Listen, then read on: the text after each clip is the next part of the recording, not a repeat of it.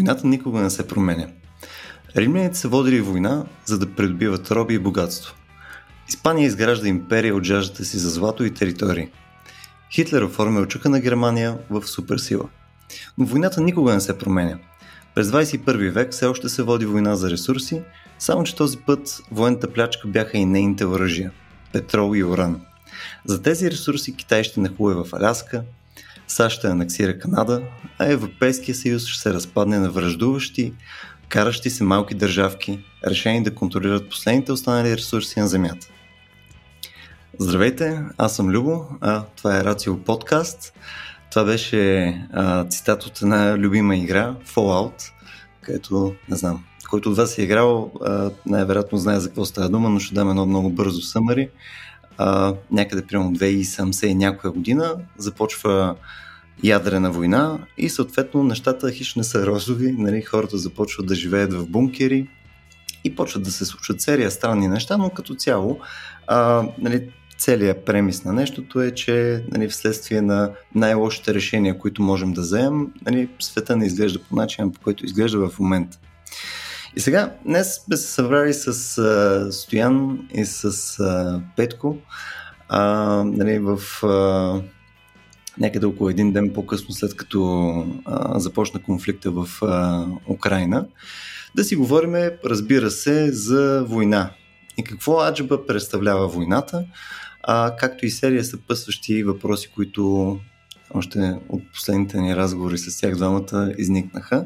И се надявам все пак да може да минем първоначално от любимото ми някаква дефиниция на войната, която се надявам тук Стоян да може да се включи остро и да даде някаква идея. А, ами, трябва да кажем всъщност, че а, ние избрахме тази тема доста преди да се случи това, което се случи, както ти каза, преди една, mm. Един ден и по-малко повече. А, така че наистина, а, както повечето останали хора, тази случка, сега ще видим дали е война или е специална военна операция, а, или поне ние ще си кажем а, така, някакви мисли по този въпрос, но а, ни, ни свари, свари неподготвени. Определено и затова така нашия разговор в момента а, ще се опита да бъде същия, какъвто сме го планирали, но няма как да бъде същия. Така че, mm. а, за съжаление, ние говорим тази тема а, потопени в една ситуация, която ни прави пристрастни и поради тази причина няма да може да, да сме същите. Но пък а, изглежда доста, доста логично продължение от първия ни епизод в Vox Nihili, който беше посветен на извънредното положение и тогава си говорихме каква е разликата между извънредно, военно положение, пък каква е тая ам, извънредна епидемична обстановка, която в последствие замени извънредното положение. Тази игра на думи а, крие ли нещо зад себе си? А, та, виждаме, че същата тази игра на думи се случва и тогава, когато говорим за събитията, нали, малко като присъствието на, на Турция в, на Балканите, за събитието в Украина. Нали? Тоест, това война ли е или е, макар че това трудно май се налага по медиите, специална военна операция. Затова наистина може би е добре да поговорим за това какво е войната, въпрос, който остава винаги отворен и въпрос, който в някаква степен даже сме забравили като отговор, защото в един момент еволюцията на войната като че ли стигна до такива етапи, в които нямаше връщане назад към тази конвенционална война, която наблюдаваме и заради която може би ще говорим най-много в момента.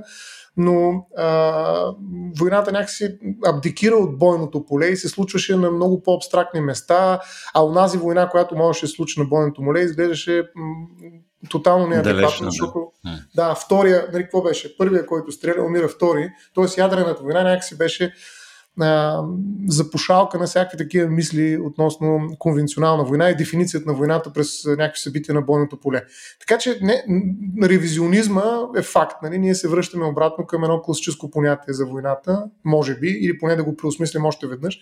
Така че, действително, аз съм съгласен, Любо, че големия въпрос, от който няма как да не тръгнем преди да говорим за нещо друго, е какво е войната. И има едно класическо разбиране, аз ще ви го каже и после ще ми дадете някаква реакция, за да поговорим по това. На Карл фон Клаузевиц, разбира се, няма как да минем без него. А, има една книга за войната, трактат, то всъщност са 10 книги, но те са обединени, първите три са а, по-важен. Това с 30-те години на 19 век, доста отдавна виждаме, но това е една класическа теория за войната, като Клаузевиц се опитва да превърне войната в наука, една теория за тиенето по време на войната и така нататък, но а, той дава нещо, което може да се каже, че е наистина класика в определено за войната и той през няколко неща, съвсем накратко. Първо той каза, това е двубой, някакво двуборство, което обаче е в изключително големи размери. Това е първата му, така, първият му опит да дефинираме войната. И това е двубой, а, който обаче ескалира и се превръща в нещо много голямо. Второто, което той казва, това е акт на насилие със сигурност, целящо нали, да принуди противника да се почини на волята на, на този, който осъществява въпросния акт за насилие. Тоест, винаги има пречупване на волята от един на друг. Нали, чрез насилие. Средството е насилие, крайният резултат е да починиш други. Това е много гадно усещане, което всеки един човек усеща, когато насреща си има една много сериозна военна сила, как волята му, а тя е нали, сърцето на всяка свобода, а, просто е пречупена. Тя не значи нищо. Нали, затова физическата сила е толкова важно средство във войната. Той говори за така нареченото враждебно намерение, че всичко това нещо се случва с враждебно намерение, т.е. си ясно дефиниран враг, по отношение на който се прилага въпросния акт за насилие, за да се причупи волята и да се наложи волята на този, който иска да победи. Нали, обикновено всеки един от тези mm. участващи в двубоя нацелят именно това. И последното нещо, което бих добавил, преди да започнем един малко по-широк разговор, е, че този акт на сила, според Клаузевиц, се свързва непременно с чувствата. Нали? Ето какво казва той, нали? макар че ми се искаше да не го цитирам, а ако искаме да починим противника, трябва да го поставим в положение, което е по-потискащо и неизгодно за него от жертвите, които трябва да направи. Така, и така войната неизменно е сблъсък между две враждебни тела, а не действие на една жива сила срещу някаква неодушевена маса, защото абсолютната издържливост и съпротива не биха довели до война. Тоест, чувствата, войната не е просто пазарлък, нещо, което се опитва да направи някакси Европейския съюз, а, а до голяма степен е въпрос на, на чувства и, и въпрос на а, преодоляване на някакви а, такива етапи в развитието на тези чувства, след което просто вече а, войната се обръща и някой се предава. Но виждате, ако трябва да обобща, за да а, видим тази класическа теория, нали, доколко би издържала днес, става въпрос за акт на насилие, който е с намерение за враждебност и цели пречупване на волята на опрени противници, враг, като основна роля в цялата работа играят чувствата. Аз бих добавил, между другото, май може би на втория етап бих добавил, че това не може да стане без участието на държави. Да, аз тук всъщност пък имам точно, може би, обратния, обратната точка. В смисъл, как говорим изобщо за воля а, и, за, и за чувства в контекста на, на, на държави? В смисъл, чия е волята и чии са чувствата там? Мисъл, какво имаме осреднена воля и осреднени чувства на целия народ? А, на правителството, на конкретен лидер. Мисъл, как работи изобщо това нещо? Чии чувства има значение? Да. Ами, всъщност говорим за политическа воля, нали, макар че тя се разпада до индивидуалната воля на всеки един, който по някакъв начин се докосне до военни действия и до войната като цяло, било то в нали, формата на военен или в формата на цивилен, но а, е, говорим за политическа воля, нали? волята на народа, в крайна сметка, mm. която се изразява от неговите лидери. Нали? Тогава зависи кои са тези лидери.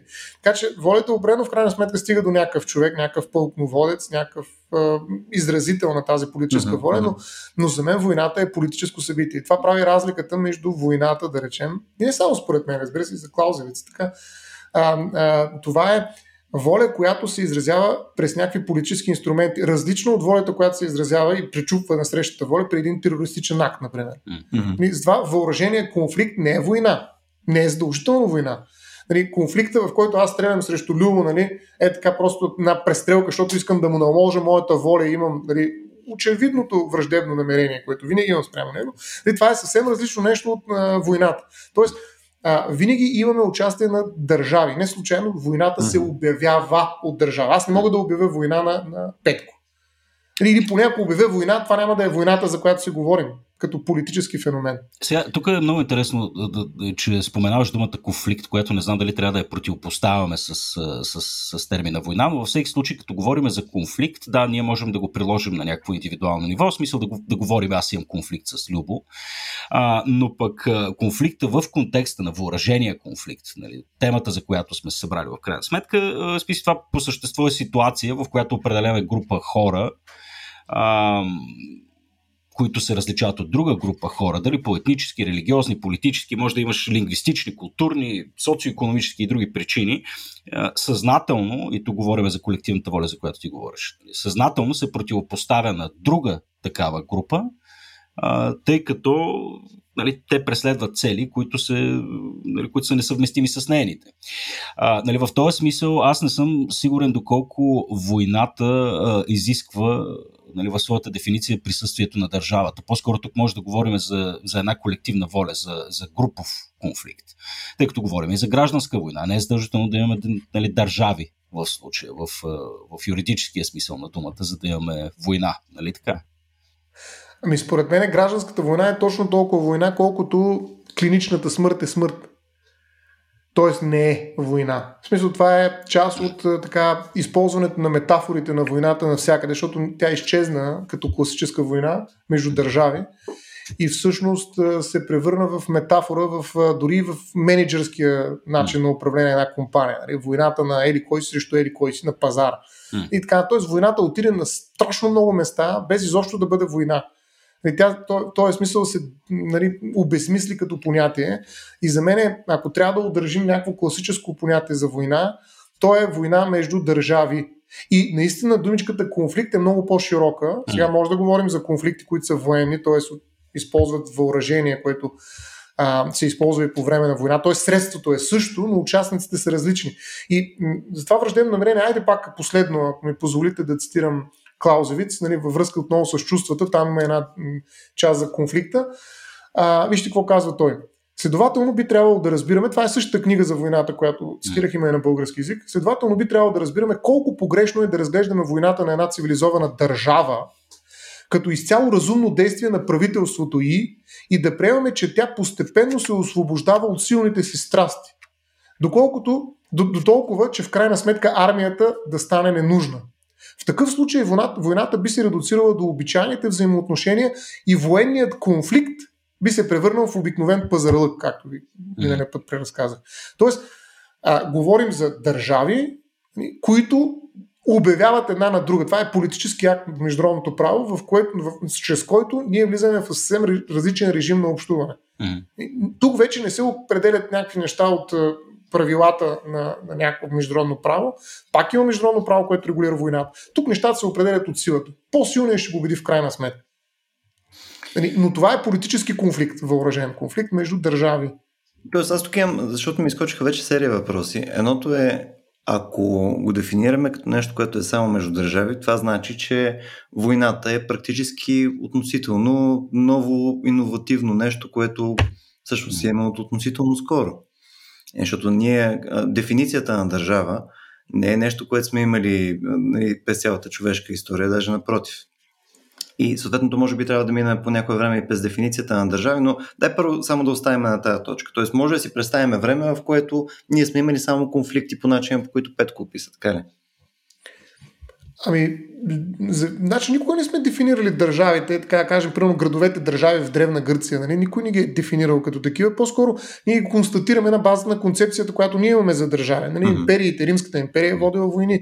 Нали? Okay. Е. В Месопотамия е имало някакви политически субекти. Говоря за такива образования, които водят а, колективната воля на едно политическо ниво в някакви международни отношения или отношения с други самостоятелни автономни политически субекти. Нали, примерно, докато е, е, има едно население, което по отношение на което се упражнява някаква, примерно, как кажем, геноцид, нали, то не може да обяви война на държавата, в която съществува, защото просто не е политически субект. В момента, в който се превърна в политически субект, обаче, той може да обяви такава война. Тоест, войната в класическия смисъл на думата, говоря нали, през теорията, има страшно много различни теории за войната, разбира се. Но Клаузевиц, който е много популярен в класическата, конвенционалната война, като нали, човек, който е превръща наука, нали, смята, че според мен е съвсем основателно. Това е нещо, което примерно осмисля Втората, Първата световна война, войните преди това, 19 век и така нататък. Тоест, това са войни между държави. Всичко останало е някакъв протовойна или някакъв конфликт наистина. Но, примерно, ако си представиш племената преди 100 000 години, които са живеели, те не са водили войни със сигурност. Хм. Тук, между другото, имаше една статия от преди няколко седмици на Ювал Харари, този, който беше писал да. за Сапиенс и така нататък. Където неговия аргумент в интерес на истината е, че а, ние равно, най- най-ранните следи от а, нещо, което може да оприличиме на война, той естествено не изследва дали се е водила от а, конкретно а, държави или протодържави или някакви такива окрупнения, по-скоро от магнитуда на типа конфликт. Нали? Те реално може да се види в, нашата, в рамките на нашата дефиниция а, някакви такива военни сблъсъци които просто са водили до някакви съществени а, нали, жертви, неща и така нататък. Но както и да е, идеята ми е, че конкретно а, археологически данни, примерно за това нещо, има най- най-ранните са при 13 000 години. А 13 000 години в контекста на това, което сме ние, не е много. В смисъл, а, това имах предвид и аз по-рано, като казах, че може би е по-скоро иновативно а, изобретение на, на човечеството към момента. И най-вероятно е съпътствало това, че вече имаме и държави и така нататък. Със сигурност. Аз мятам, че понятието ни за война без държава е невъзможно. В смисъл, това е метафора, нали, защото в крайна сметка ние работим с една концепция, която е изкована, пак казвам, предишните два века. Повече всъщност, но там някъде, два-три века. Тоест това е нещо, което ние сега сме осмислили и със сигурност не може да го приложим по отношение на неща, които нали, наричаш сблъсъци, конфликти, въоръжени, mm-hmm. свързани с някакви жертви и прочее, но това не е война. И не случайно Войната е нещо, което както извареното положение, между другото, изварената епидемична обстановка и военната операция специално и така, е нещо, което се обявява. Тоест, то не съществува, а, то съществува като конфликт, като жертви, като хора, които умират, като хора, които губят семействата си, мигрират и прочее, със сигурност. То това е войната, някой ще каже. Но в един по-политически план, всъщност, войната е нещо, което се обявява. Това е състояние, което има на такъв дори бих казал юридически формат, в който съществува. Okay, Ако няма обявена война, не е война. Окей, okay, аз, аз разбирам защо е удобно да използваме тази дефиниция за войната като работна дефиниция, нали, на базата на която си базираме разговора, но не виждам как това ще ни позволи да разбереме войната като, като някаква проява на човешкото състояние, в крайна сметка. Тук, според мен, е необходимо наистина да разшириме дефиницията, за да се опитаме в крайна сметка да, го, да, разберем, да разберем войната като феномен и да се върнем към, и, и, и всъщност да погледнем на конфликта, айде да не го наричаме война, война, на, на междугруповите конфликти и, и всъщност ролята им в човешкото, в човешкото развитие. И всъщност нали, тук Любо загадна, че е хубаво да си направим и една дефиниция за държавата, а, но именно тук мисля, че е и добър момент да отворим темата за това, че а, всъщност войната е така, може да се кажем, най-важният двигател за възникването на държавите. Също има една много интересна теза от един а, британски историк, Иан Морис, а, се казваше, беше написал една страхотна книга а, War, uh, what, is, what is it good for? Uh, тук правеше една, една препратка към небезизвестната песен на Спрингстин. Нали, сещате се за коя? Mm. What is it good for? Absolutely uh. nothing. Да. Към е това нещо. Ами, Иан Морис всъщност твърди, че uh, да, войната сама по себе си е нещо, нещо ужасяващо, свързване с кръвопролития, uh, нещо, което ние интимно познаваме и се ужасяваме от него, но въпреки това uh, нали, този ни етически поглед върху, върху войната не бива пък и да ни, да ни спира да, да гледаме на войната като, като на основния инструмент за възникването на съвременната цивилизация. И той всъщност в войната вижда и основната причина ние днес да сме едно мирно и проспериращо общество. Също, ако позволите малко да разбия аргумента, тъй като мисля, че това ще помогне в крайна сметка да стигнем и до дефиницията на държавата и ролята на войната. И айде тук за конфликта да говорим тогава, щом нали, ще ползваме друга дефиниция. А, всъщност твърдението какво е? А, сега ти, Любо, направи тук една препратка към Харари, който обръща внимание на, така, на първите ни някакви, някакви данни, които имаме за, за конфликти, които са били нали, адски ограничени. А, той даже описва битките като нали, там замерят се с камъни отдалеч и в момента, в който някой пострада, всички се разбягват и си го прибират човек. Нали, но в един момент нали, почва, нали, появява се замеделието, започваме да тръпаме така сърпласи, появява се специализацията на труда, появява се богатството като такова. А, и това прави, и това започва да осмисля а, така малко по-организирания тип конфликт, нали, така речените рейдове. Нали. Започва да осмисля една група всъщност да нападне група, за да й вземе въпросните сърпласи. Mm. А, и това води нали, след себе си а, така много различни типове а, революции. Всъщност какво се случва? Ти ако имаш, нали, ако си натрупал някаква форма на богатство с повече жито и неща и така нататък, най-естественият начин по който да ги защитиш е първо да, да, направиш една, една организация на тази група, една мобилизация на тази група за защита. Второ, нали, трябва да изградиш някаква форма на фортификация. А, с две думи, това, което се случва е, че ние неизбежно поради заплахата и страха от това някой да дойде да ни вземе нашето си, сме започнали да се организираме в малко по-сложни групи. А, така, възникват доста по-сложни организации между, между човешките същества, чиято основна цел тук е именно, именно в крайна сметка самозащита. Или пък нали, в, случая, в случая нападение. И всъщност ние какво, какво виждаме? Ако хванеме този дребен момент и го разгърнем доста по-напред в човешката история, а, виждаме следното нещо. По-организираните общества са тези, които обикновенно наделяват в военен конфликт. И те не просто надделяват, ако, ако тук пък вече прескочим още две крачки напред, бързаме с, с светлина скорост, нали, погледнем времето на империите, виждаме следното нещо. Най-добре организираните общества, които успяват да изградят огромни империи, те неизбежно стигат в ситуация, в която те, превземайки други територии, а, изведнъж тези хора от завоеватели трябва да се превърнат в менеджери. В смисъл, те неизбен, неизбежно. Администратори, да. А, така, неизбежно възниква необходимостта от умиротворяване на тези територии. И ние го виждаме навсякъде. Нали? Рим е водил кръвополитни войни, геноцид над галите, кланета и прочее, но в момента, в който се обяви една победа, започва процес на умиротворяване. Нали, когато едно далеч по-организирано общество успява да наделе на другото не толкова организирано общество, то започва да създава институции и правила, които трансформират тази територия и я правят далеч по-организирана, по-мирна и по-просперираща. И това, това всъщност е концепцията на Иан Морис за така речената продуктивна война. Нали, война, чието следствие е възникването на а, по-големи, по-сложни, по-добре организирани, по-проспериращи и по-мирни общества, именно следствие на войната. Та, тук разгърнах малко аргумента малко по-далеч, нали, за да представим и тази позитивна визия за, за войната и за нейната роля в човешкото развитие, но тук интересното е, наистина не знам дали Стояне ти би се съгласил, че всъщност възникването на държавата като така, която я познаваме, е била логически, логически необходима. От гледна точка на това ние да се справим с конфликтите с другите. Ами, определено смисъл, че общностите са нараствали в резултат нали, от тази нужда от защита или налагане във връзка с някаква борба за ресурси. Според мен в това има огромна логика и смисъл. А, и именно благодарение на това, че са нараствали тези общности, е, е било възможно конфликта да се превърне в война.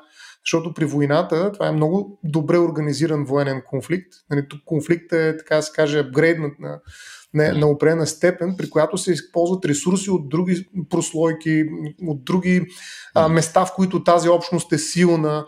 А, тоест това показва колко е издържлива тази общност на, на един такъв а, изключително изтощаващ а, конфликт. Той, до някаква степен а, правя аналогия, макар че е доста, доста странична, с а, поддържането на тази а, треви, тревата пред английския дом. Нали? Това е нещо, което изисква огромно усилие, макар че изглежда нищо, но поддръжката на една ливада нали, изисква много огромни количества разходи. Това показва, нали, като видиш един човек как се поддържа отпреде моралата, може да разбереш колко е богат, нали, че е достигнал до такъв степ, до степен на своето богатство и на развитие, на ефективност, че може да си го позволи. Същата работа е с обществата. Войната е възникнала наистина тогава, когато тези общности са могли да говоря за тази класическа, даже не бих казал съвременна, защото това е доста устаряна на Клаузовиц теория за войната. Нали, те пак казвам, се връща малко ревизионистски в момента. Имаме съвременна, имаме даже и постсъвременна война.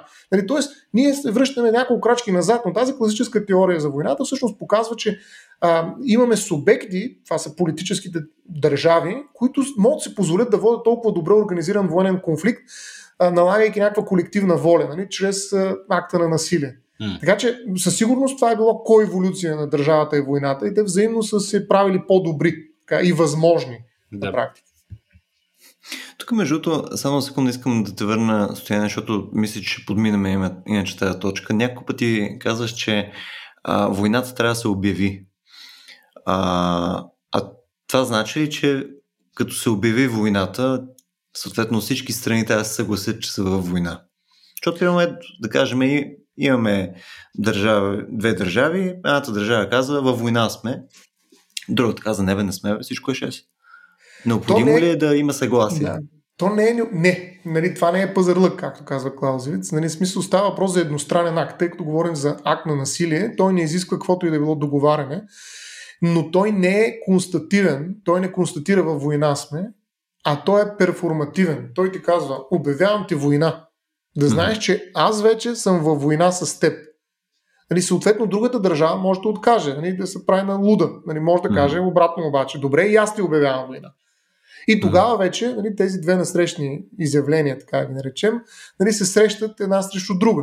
Едно срещу друго. Но нали, това не означава, че ако нали, някой не приеме, обявявам ти война, нали, като искам да се сключа брак с теб, ами, гледай се, работа няма и няма да има война. Не.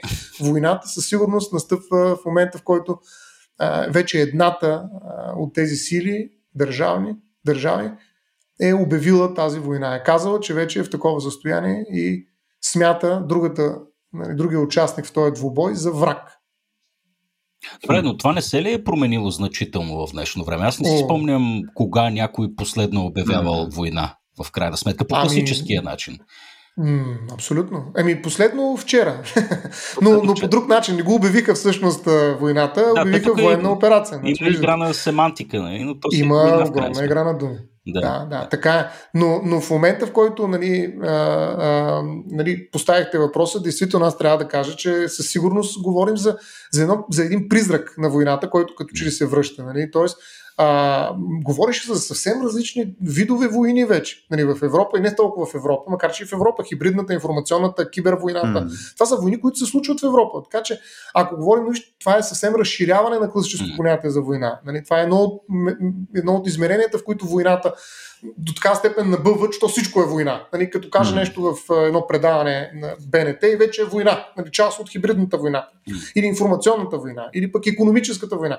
Нали, това вече обезмисля малко. Аз това така се върнах към нали, тая класика във войната, защото те някакси дава ясни рамки, в които говорим за, за войната като акт на насилие между държави и така нататък на Клаузевиц. Така че а, войната се превърна в съвсем различно. Войната, която се води с дронове на, на майнаци на другия край на света, без да има каквото и да е било физическо участие, всъщност нещо съвсем различно от това, което. И то в името на, на някакви ценности, а не на воля, която да бъде наложена, ценностите на демокрацията, примерно, или това да помогнеш на някакви мълцинства да се бранят за правата. И това е съвсем различна кауза. Нали, то не е онова, за което говорихме до този момент вече. Mm-hmm. И като войната се превръща в един сблъсък, който е тотален. Даже в един момент се беше появило това понятие, дори във връзка с кризата в Украина. Нали, то беше, между другото, основният кандидат за името на нашия подкаст Мъгливата война. Нали, тази война, за която се говори непрекъснато, а, да се случи да завали, ама я няма, нали? Само ескалира тая мъгла и всъщност никой не знае какво се случва, обаче това води до разрушаване на економиките, до разрушаване на а, доверието и така нататък. Нали? Нещо, което със сигурност отново има негативен ефект върху международните отношения, изобщо върху всяка една общност от а, хора. Така че нали, тези понятия изведнъж отстъпиха пред една класическа война, в която нали, влизат ни а, военни а, сили нали, по въздух, по земя и така нататък и бачкат едно пространство, което вече е паракселанс, нали, а, бойно поле.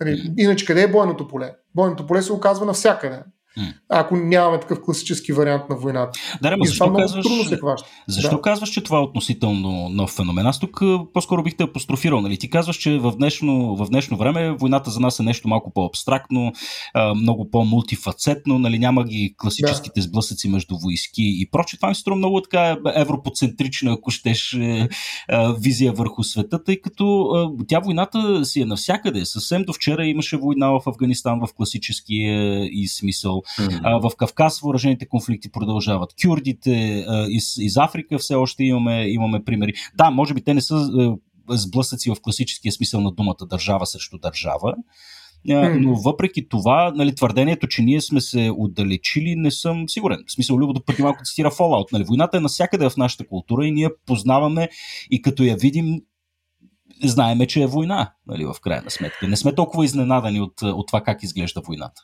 Други въпрос е доколко да. ние нали, я, я усещаме органично, нали, с страх и с всичко, което, което води войната. Mm. По-скоро имах предвид това за обявяването на войната, че всъщност да. това не са обявени войни между държави, такива класически, които са водили в Европа, нали, 20-19 век така нататък. А става въпрос за въоръжени конфликти и то са в най-добрия случай да ги наречем освободителни войни. Mm-hmm. В смисъл такъв някакви а, части от общността искат да се освободят каквато е била, да речем, и каква е нашата война, когато сме се освободителната война, нали, когато не. ние сме се освобождавали.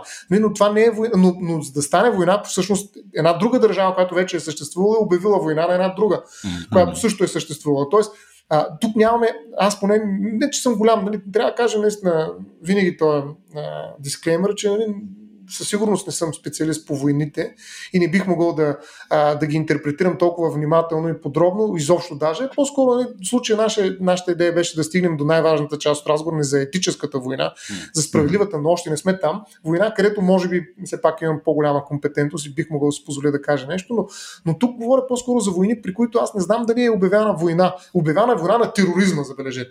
Ще отдаляме, както каза тук, не може да обявиш нещо, война на нещо неодушевено.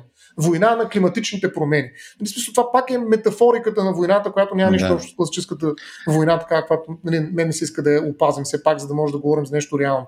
Да, така да, в този смисъл, смисъл военните конфликти в Ирак и така нататък, не знам дали са свързани с обявяване на война от една държава на друга държава. Иначе със сигурност са изключително негативно явление, нали, особено за хората, които участват там.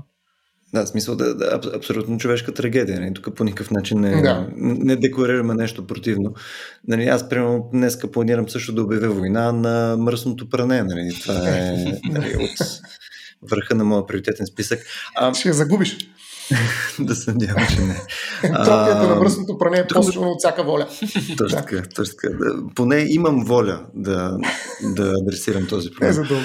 Тук има а, един цитат, който само ще метнеш, отново ми хареса пак от а, Ювал Харари, а, че нали, през последните години, особено в Европа, а, барута стана по-малко опасен, отколкото захарта. Mm. И равно по този начин практически точно войната е загубила нали, зъбите си по някакъв начин за нас. Мисля, просто наистина, както ги Петко каза, не усещаме висерално, не усещаме по никакъв начин с страх и така нататък.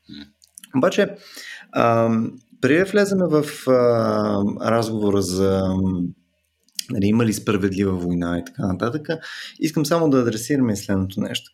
А, в крайна сметка ние може да си представяме, че войната а, се води от различни видове агенти.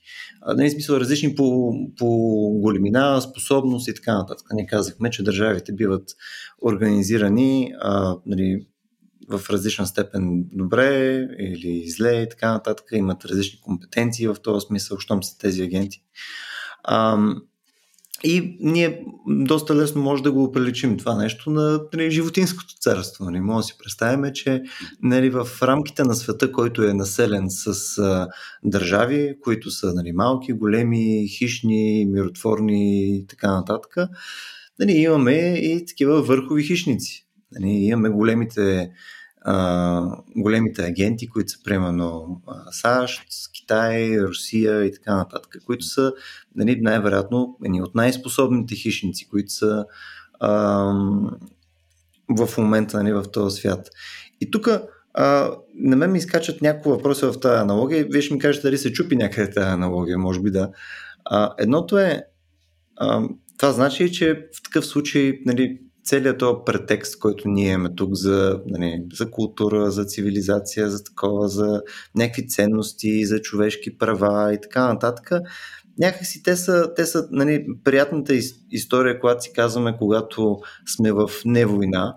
А, но иначе, когато, когато сме в война, просто е въпрос на, на закона на джунглата. Mm. Нали, съответно, а, по-силните просто отиват и придобиват това, което им е лесно за придобиване или там, където имат интерес. А всичко останало вече е просто да си отмятаме времето, когато няма война. И тук нарочно нали, не споменавам изобщо думата мир. Ами, в смисъл, е сега, е, къде, къде според мен ти се чупи аналогията с е, животинското царство? Сега в, в, в поне в теорията на международните отношения има две основни гледища за е, така наречената теория на конфликтите. А, едната е идеалистичната природа. В смисъл, тук ако трябва да направим референция към, мисля, че Монтескио беше за благородния дивак и прочее, нали, че изначално човешката природа... Русо. Русо, пардон, да, тенки. Русо. А, Монтескио беше разделение на властите и, боже, много време мина. А, да, а, нали, в един момент можем да стъпим на Русо, човешката природа е благородна и тя по-скоро търси, търси сътрудничество. А, нали, това, е, това стои в основата на идеализма в теорията на, на международните отношения, в които се твърди, че а, държавите предимно търсят и преследват своите интереси чрез кооперативност. И ако не го правят, те в един момент стигат до това заключение, че това е най-разумният начин на поведение. Другото гледище, естествено, пък той извира от Хопс, нали, че света е едно жестоко място, в което нали, всеки се противопоставя на всеки, всички се бориме за ограничени ресурси. Това е пък теорията на реализма в международните отношения, където а, нали, тя, ако трябва по някакъв начин да я свържем с економиката, примерно там е меркантилизма, а, нали, е малко нали, аналогия в економиката в, нали, в какъв смисъл тук по-силния, по-силния печели в крайна сметка. А, и сега има пропоненти на двете, на, на, на, на двете теории. Ние със сигурност сме малко или много там след Франсис Фукуяма, знаем, нали, печели западния свят, демократичните ценности победиха и така нататък. Се потопихме в а, а, така, повече в, в теорията на идеализма. Тя някакси наделя, нали, че кооперативността всъщност ще, ще победи. Но виждаме нали, рязко как, как подобни, подобни конфликти, като сегашния в Украина, така рязко ни напомня, че всъщност реализма продължава да действа с невидимата си ръка. Та аналогията с животинското царство тук е, че аз не мисля, че има междувидови, а, нали, с някои изключения, разбира се, междувидови прояви на кооперативност а, в рамките на това те да търсят собствените си интереси, докато хората сме по-скоро способни на това. Нали, хората и държавите като изразители на колективната ни воля. Така че тук има едно малко по-оптимистично гледище, може би, е, нали, що mm-hmm. се отнася до, до човешките конфликти, в сравнение с животинското царство.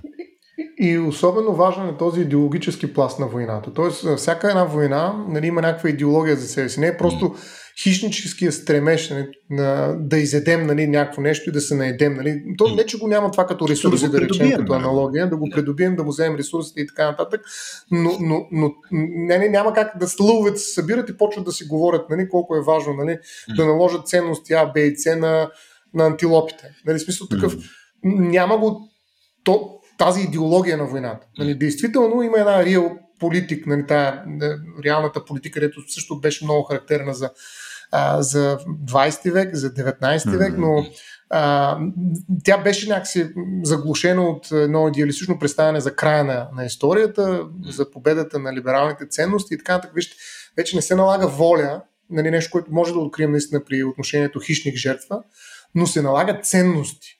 Нали, в смисъл, хората отиват да изнасят демокрация нали, с военни средства, но това не е война, това е панспермия на, на края на света, който демокрация, е... Нали... това звучи толкова отвратително. Еми, да. Нали, примерно, други изнасят пък нещо друго, но, но, но, но всичко това нещо е идеологически опаковано в нещо, което продава. Нали, в смисъл а, на хората за това, че войната има смисъл, има ценност. Това, а, като идеологията на войната може да бъде груба, но може да бъде и романтична.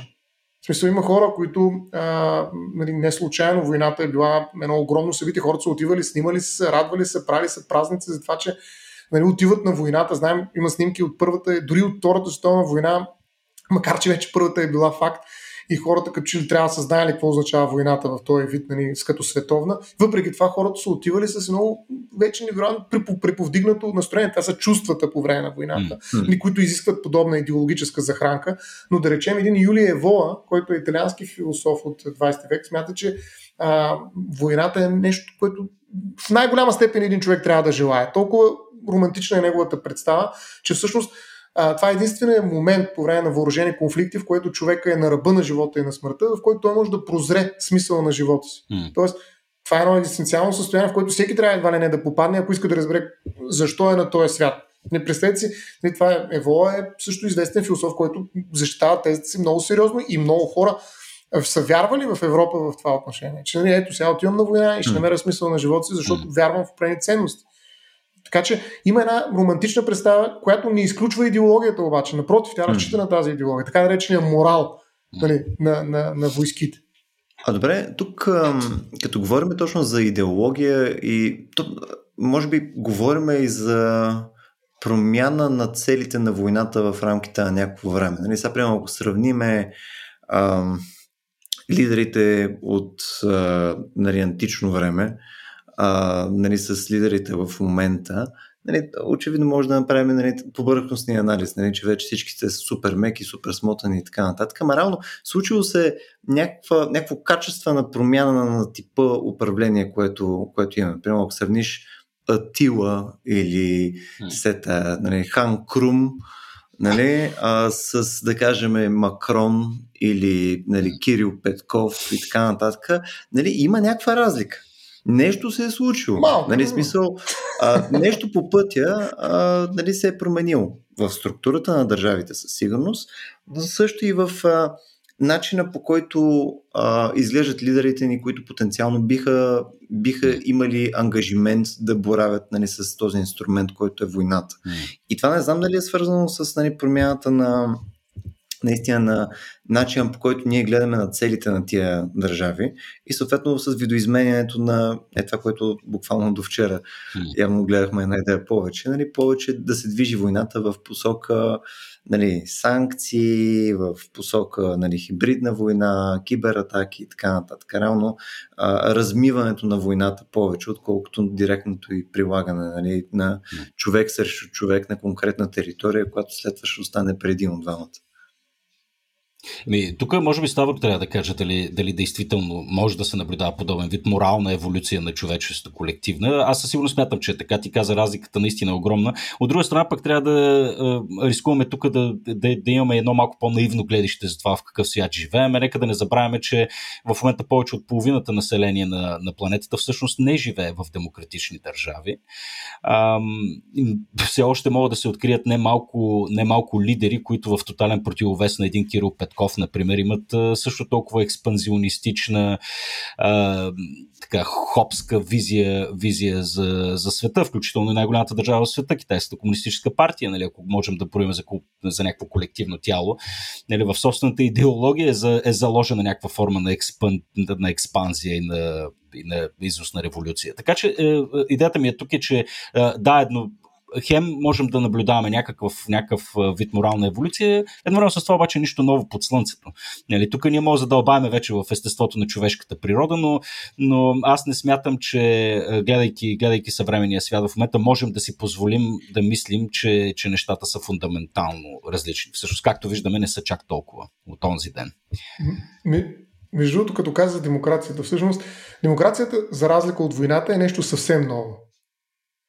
И може би демокрацията още не е издържала теста на войната до край.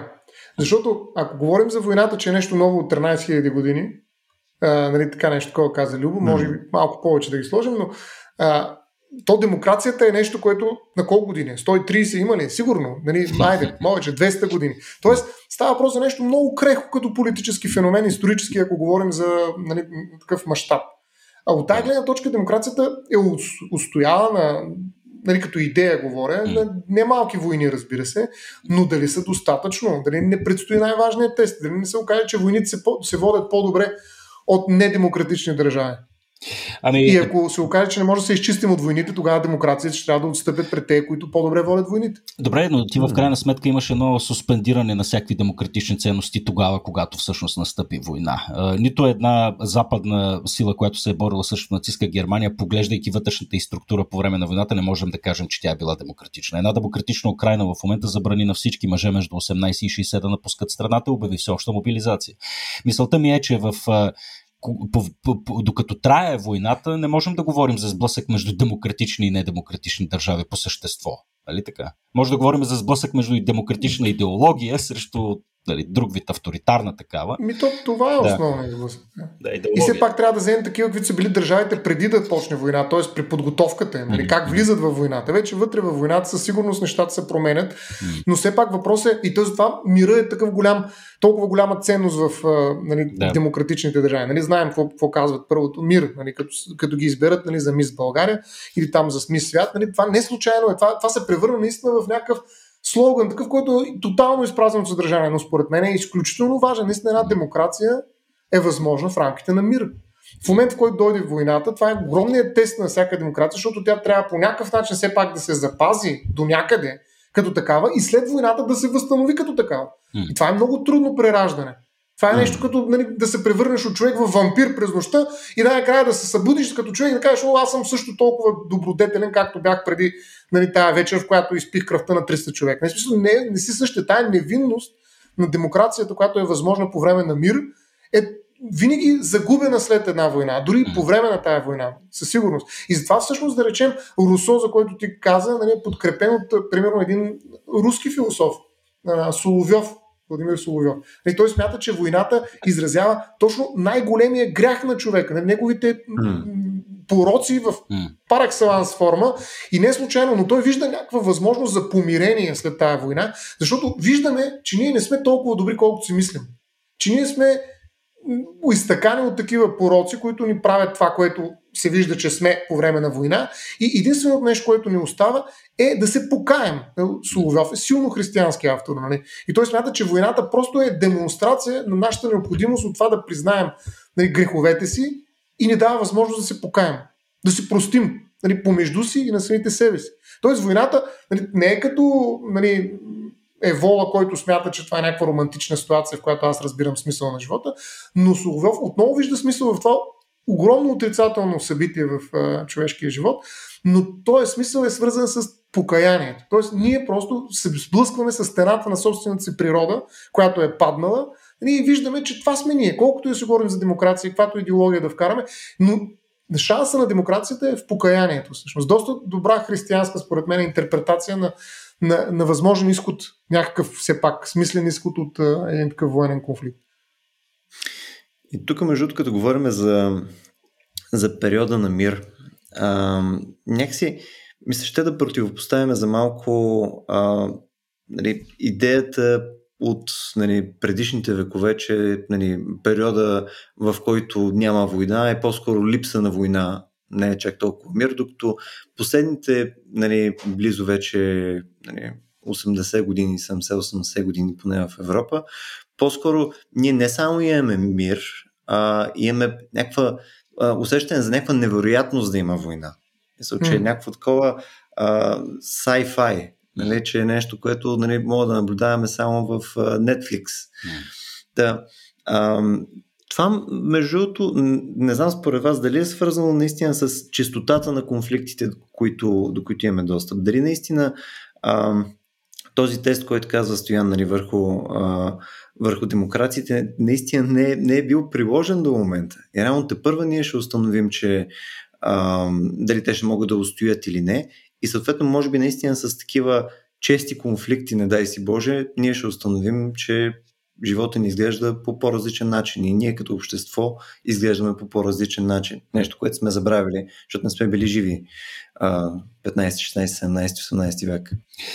Ами, тук, тъй като говорихме за трансформациите всъщност на, на конфликтите и тук мисля, че важно е да посочим и още едно нещо. Дали, това, за което Ставро говореше, че вече нямаме класическото обявяване на война на държава, на, на държава срещу държава и нямаме последващите, а, съответно, мобилизация на цялото население. Всъщност в това се корени основния проблем, защото ти имаш нали, най-големия стожер на демокрацията, в момента е най- най-воюващата нация в света. Нали, Съединените щати от близо 200 години а, постоянно водят войни и нали, въпреки това остават една устойчива демокрация. В момента обаче това, което виждаме е, че нали, между другото и други демократични държави са в, вплетени в постоянни конфликти. Франция непрекъснато е в Африка, Великобритания имат разни хибридни сили тук и там. А, САЩ, САЩ очевидно вече я споменахме. Проблема произлиза от това, че обществото вече е наистина отдалечено от войната като такава, поради липсата на тази все още мобилизация, която обикновенно се случва при обявяването на класическия конфликт между държавите.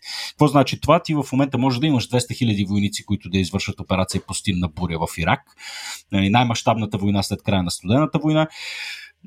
И, и, и въпреки това, нали, войниците, които са на бойното поле, съставляват по-малко от 0,001% от населението. В смисъл, възникването на професионалните армии и липсата на мобилизация всъщност са, са, са, са нещото, което отдалечава обществото от, от това да се докосне до истинската, до истинската война.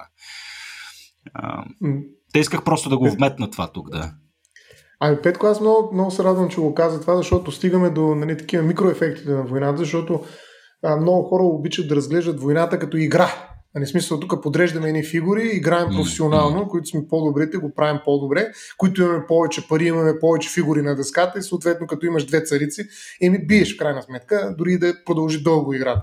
А, нали, някакси всичко изглежда просто, ей сега ще наложим ни санкции, ще станат нещата или пък ще сложим там или къде си една фигура да стои, два самолета и ще има баланс на силите, ще спрем.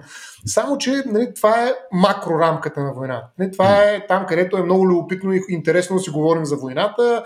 Там има някаква история, наратива е така отворен, и има победител, обикновено доброто ще победи, защото нали, победителите пишат историята, определено ще напишат нали, в своя полза, т.е. те ще са добрите, така че нали, някакси наратива там е ясен и може да учим в учебниците по история наративи за това как макро са развили някакви войни и какво се е случило. Обаче нали, след втората, първата и втората световна война особено, нали, изведнъж излязаха микро наративите. Нали, хората, които се сблъскват с войните. Нали, това хора, които отиват там, даже не знаят за какво става въпрос, не са нито професионално подготвени, нито са наблъскани с наркотици, както нали, се оказва, че е възможно да се водят някои войни напоследък всъщност.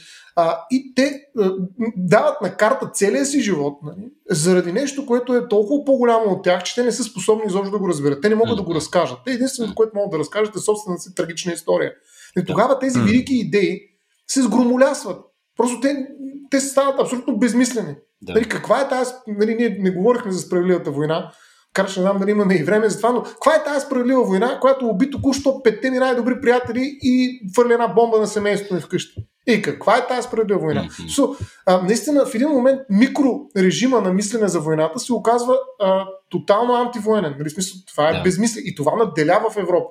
Нали, бих казал слава Богу, което обаче се смята за една от най-големите слабости на Европа, че тя нали, не иска да води войни. Защо не иска да води войни? Ами защото нали, вижда какво означава войната за обикновения човек. Това е много е интересно, да. това е много интересно да. да спомена за, за микронаратива, тъй като а, не знам, имаше едно съждение от някой, не знам дали ще го цитирам правилно, но нали, само първата битка е за родината. Оттам нататък вече се бориш за живот.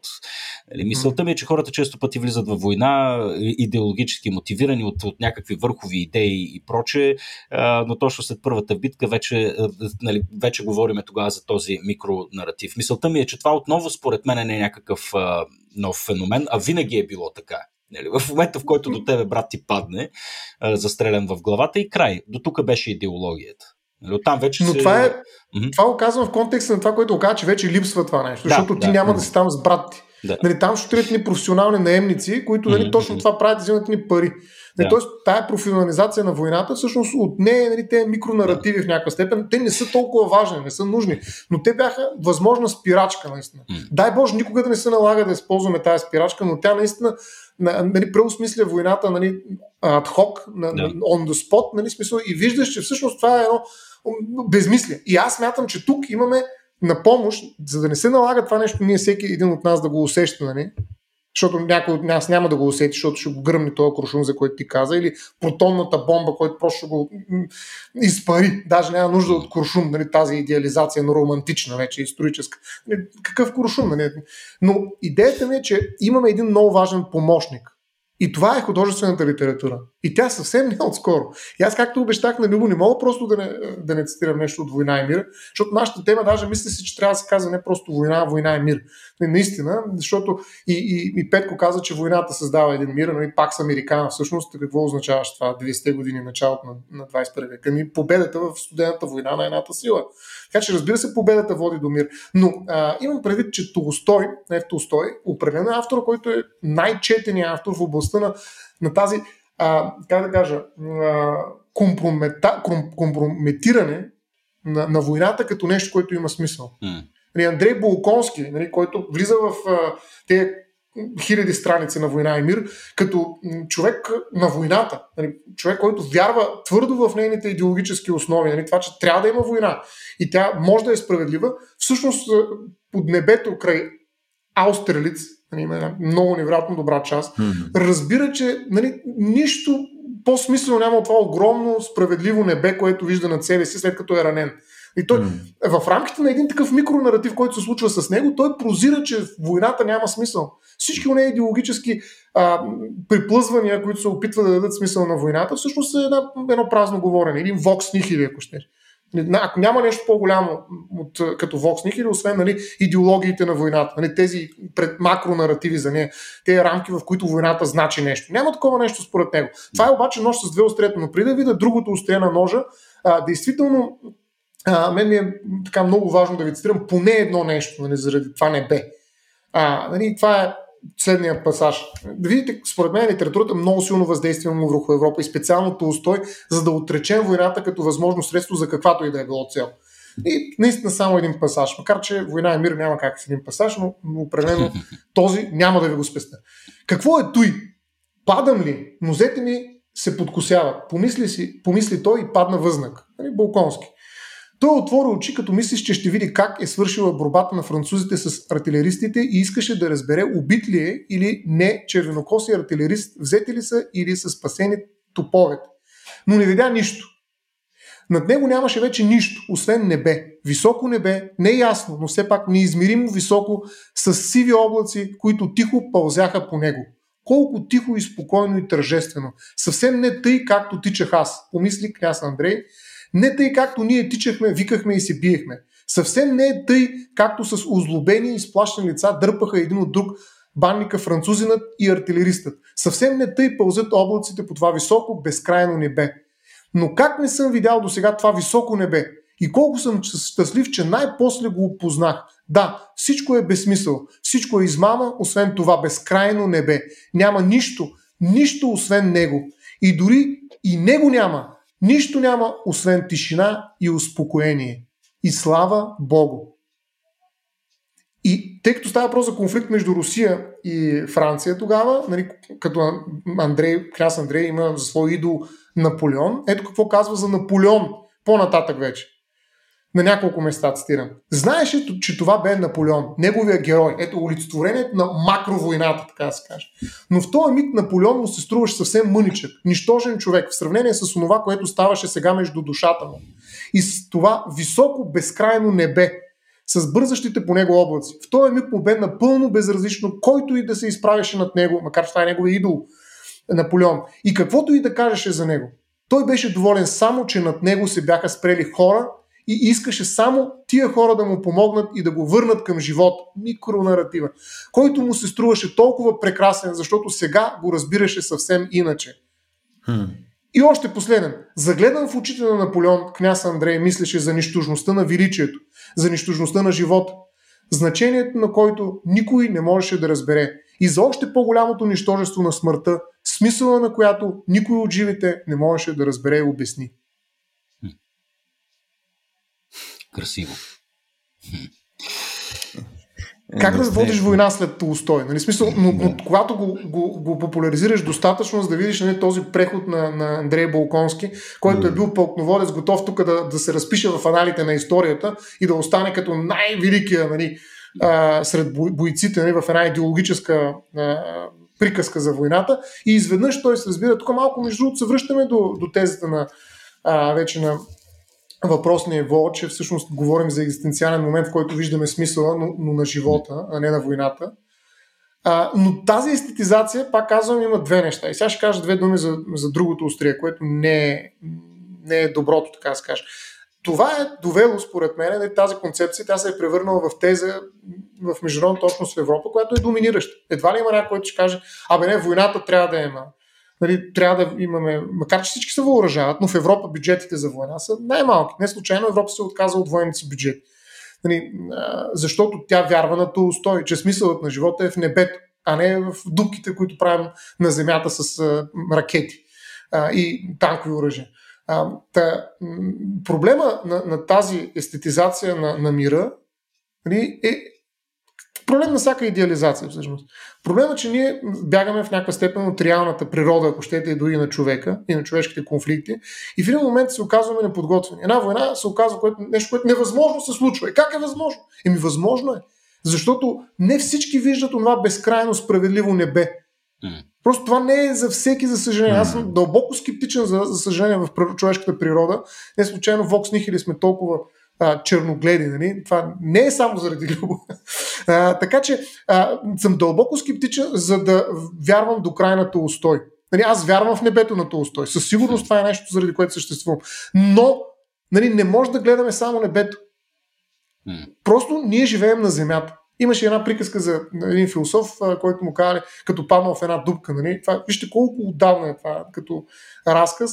Това е разказ от две повече години, хиляди а, където му казали, бе, как можа, защото той гледал се звездите и паднал в една дупка и му казали, как можа пан до стига си гледал тези звезди на нали? В смисъл, виж докъде те докара философията, защото той философ гледа звездите и обяснява за небето нещо. Малко като Булконски, ама той Булконски първо паднал, след това видял небето. При той е философия обратно, гледал небето, това е друга, другия, друга, другия ръб, другото острие, което ти казах на, на, на този нож. Нали, гледаш небето само и в един момент падаш в една дупка.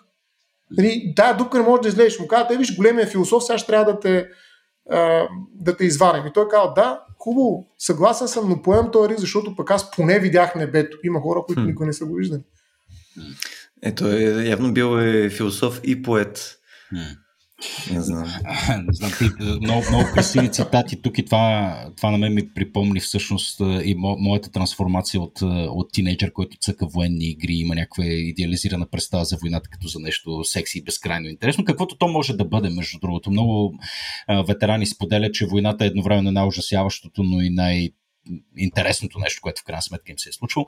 Но моята трансформация беше, когато открих книгите на Ерих Мария Ремарк, в смисъл, като говорим за истински виртуоз на антивоенната литература, е, горещо препоръчвам Ремарк тук. А, това само като вметка. А, иначе, а, а, не знам, а, на нас сега не ни остана много време, но все пак а, на мен ми се ще по някое време да, да, да, да се опитаме и да подхванем разговора, може би в друг епизод. А, действително разговор за, за, за справедливата война, тъй като говорихме тук за идеологии, за микронаратива, за как нали, в, края, в края винаги важното всъщност се оказва а, небето, простора а, и съвсем други неща, но, но, но, но не и войната и, и борбата като такава, но всъщност а, не знам както в литературата, така и в биографиите и в личните а, така, покривни разкази на много хора, а, присъства и другия микронаратив. Нали, тук може да си хванем всякакви идеализирани версии, нали, как Левски на бесилото последно нали, промалвява някакви думи. Така, нали, че има много хора, а, които всъщност в последния си миг а, нали, те, те, те, си, те си отиват с думата свобода на уста. Сега не знам това колко е, колко е идеалистично или не е. Но съм убеден, че а, нали, то е част от човешката природа и съм сигурен, че ако аз, примерно, съм живял през Втората световна война, а, съм и нали, в последните си бигове съм застрелял Хитлер, със сигурност, със сигурност ще си замина с усмивка. Мисълта ми е следната, че нали, има, има идеологии, е, нали, може би борбата за абсолютното зло, с абсолютното зло. Нали, има, има неща, според мен, които оправдават не само а, воденето на една справедлива война, нали, на разговор, който вероятно предстои между, между нас двамата, но, и, но има и битки, които действително според мен може, могат да осмислят човешкия живот и човешката смърт.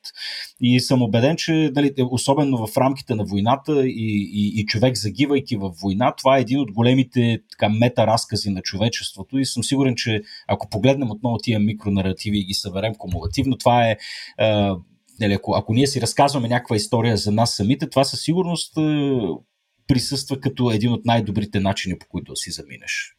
Нали така? О, преди Толстой е бил Илиада и Рамаяна. Нали така? И двата епоса са военни. И там има герои. Нали, героите нали, са създадени от войните. Аз не мога да се представя герой с медал за храброст, без да има война. Точно така. Нали, смисъл, так, това са сериозни наративи, разбира се, художествени, със сигурност. Да, и той не е просто Толстой е успял да ги, да ги усмири, да ги опитоми. Дава много да. сериозен контра наратив, нали, който е микро, малък, същия като, защото героите са големи. Те винаги са на фона на една а, битка, която е огромна, една историческа сцена, която там вътре хиляда човека могат да се вкарат, обаче героя като застане и няма място за никой. Mm-hmm. Нали, тоест, той е голям наратив. За разлика от тези дребни неща, които се случват с героя, когато падне и види небето. Mm. Между другото, хареса ми, че завършваме на, така, с... почваме да цитираме вече Илиада и, и, и падащи философи в дубки и така нататък, тъй като сега продължаваме да сме в контекста на, на войната в Украина. Само ще ви дам един а, пример от, а, от днес. Мисъл, не знам колко е удачно, но според мен пък по някакъв начин се връзва така или иначе с това, което говорим. А, един от островите там, който бяха завзели, това е Змийски остров, който ам, буквално при часове при да запишеме а, разговора, са го превзели там руски боен кораб. И има предполагаем запис, сега тук Аз го слушах не се наемам да кажа, че е достоверен, да, където, нали, съответно от бойния кораб нали, правят апел нали, до а, там защитаващите острова, така и така. Ние сме руски военен кораб, а, имайте предвид, нали, предайте се, защото иначе не ще използваме въоръжение. Не, така, не искаме да се стига до това нещо. Нали, повтарят го. Нали, Здравейте, ние сме руски боен кораб, нали, смисъл въоръжени сме, нали, предайте се, защото ще стане лошо. Има малко тишина и съответно от, от другата страна просто се чува а, един такъв много хубав плътен акцент. Иди нахуй. Да. Руски воен, военный кораб, е, карабли, един нахуй. Да. Точно, Иди точно нахуй. това са моментите, в които си казвам, ето е така проява на безкрайна дързост, смелост и, и нали, човек, който очевидно се изправя пред смъртта. Някакси ние много интуитивно Мгм. веднага реагираме като е гати пиче. Мгм. Нали, смисъл Списаревски, Точно. свършва всичко, нали, съответно с таран сваля последния бомбардировач. Е гати пиче. Нали, тая форма на саможертва някакси М. много висерално, както Любо ти каза. М. с тялото си го, го, го Усещаш и, го, и му се кефи. Така че това е, това е друг един разговор, който е много Така е. интересен. Добре, момчета, предлагам да продължим с а, още един разговор, евентуално малко по-натам. Наистина за мен е доста важно да стигаме и до справедливата война, и до границите на войната. В смисъл, как е как водим войните? Има, може ли да има етика в рамките на една война и така нататък? В смисъл, искам да, да, заходим и към тези теми, евентуално в последващ разговор, но вече минахме час и нещо, предлагам да го отделим наистина. А, също хора, ам, Ясно е, че в рамките на следващите дни, седмици, не дай си Боже и по-дълго, нали, съответно тази ситуация в момента ще ескалира. Нямам идея даже как ще остарее разговора, който в момента водим. Не знам дали е, не знам дали даже е адекватно да, да го водим в момента или не. А, нали, както и Стоян каза, ние очевидно, очевидно имаме мнение, очевидно нали, нали, няма как човек да не взема някаква страна а, и да е повлиян съответно от това нещо в нещата, които говори, в примерите, които дава и така нататък. Виждате, че се опитваме да не даваме безкрайно много примери. А, но се надявам, че все пак разговорът за тази тема е полезен, за да може пък да, да си оформиме малко по-правилно мирогледа. Тъй като а, сега отново това е нали, изцяло мое мнение, но е полезно а, човек да си контекстуализира събитията в момента. В смисъл най-лесно просто да, да, да игнорира всичко, което се случва, да, да се абстрахира от това нещо, да се помири, да, да, да дебне от някъде и, и да не излиза нали, в продължение на месеци, примерно. Но може би, може би е полезно човек да хване да си направи някаква себерефлексия и да помисли какво означава нали, съответно даденото събитие за него. Не, това по-скоро е някакво изцяло мое лично мнение по темата. Та надявам се да може да говорим отново за това относително скоро. А, съответно, ако епизодът ви е бил интересен и също имате коментари по него или искате съответно да заходим към някакви други а, теми свързани с а, войната, можете да им напишете както в Facebook, така и в Discord. Благодаря, че ни слушахте и до следващия път.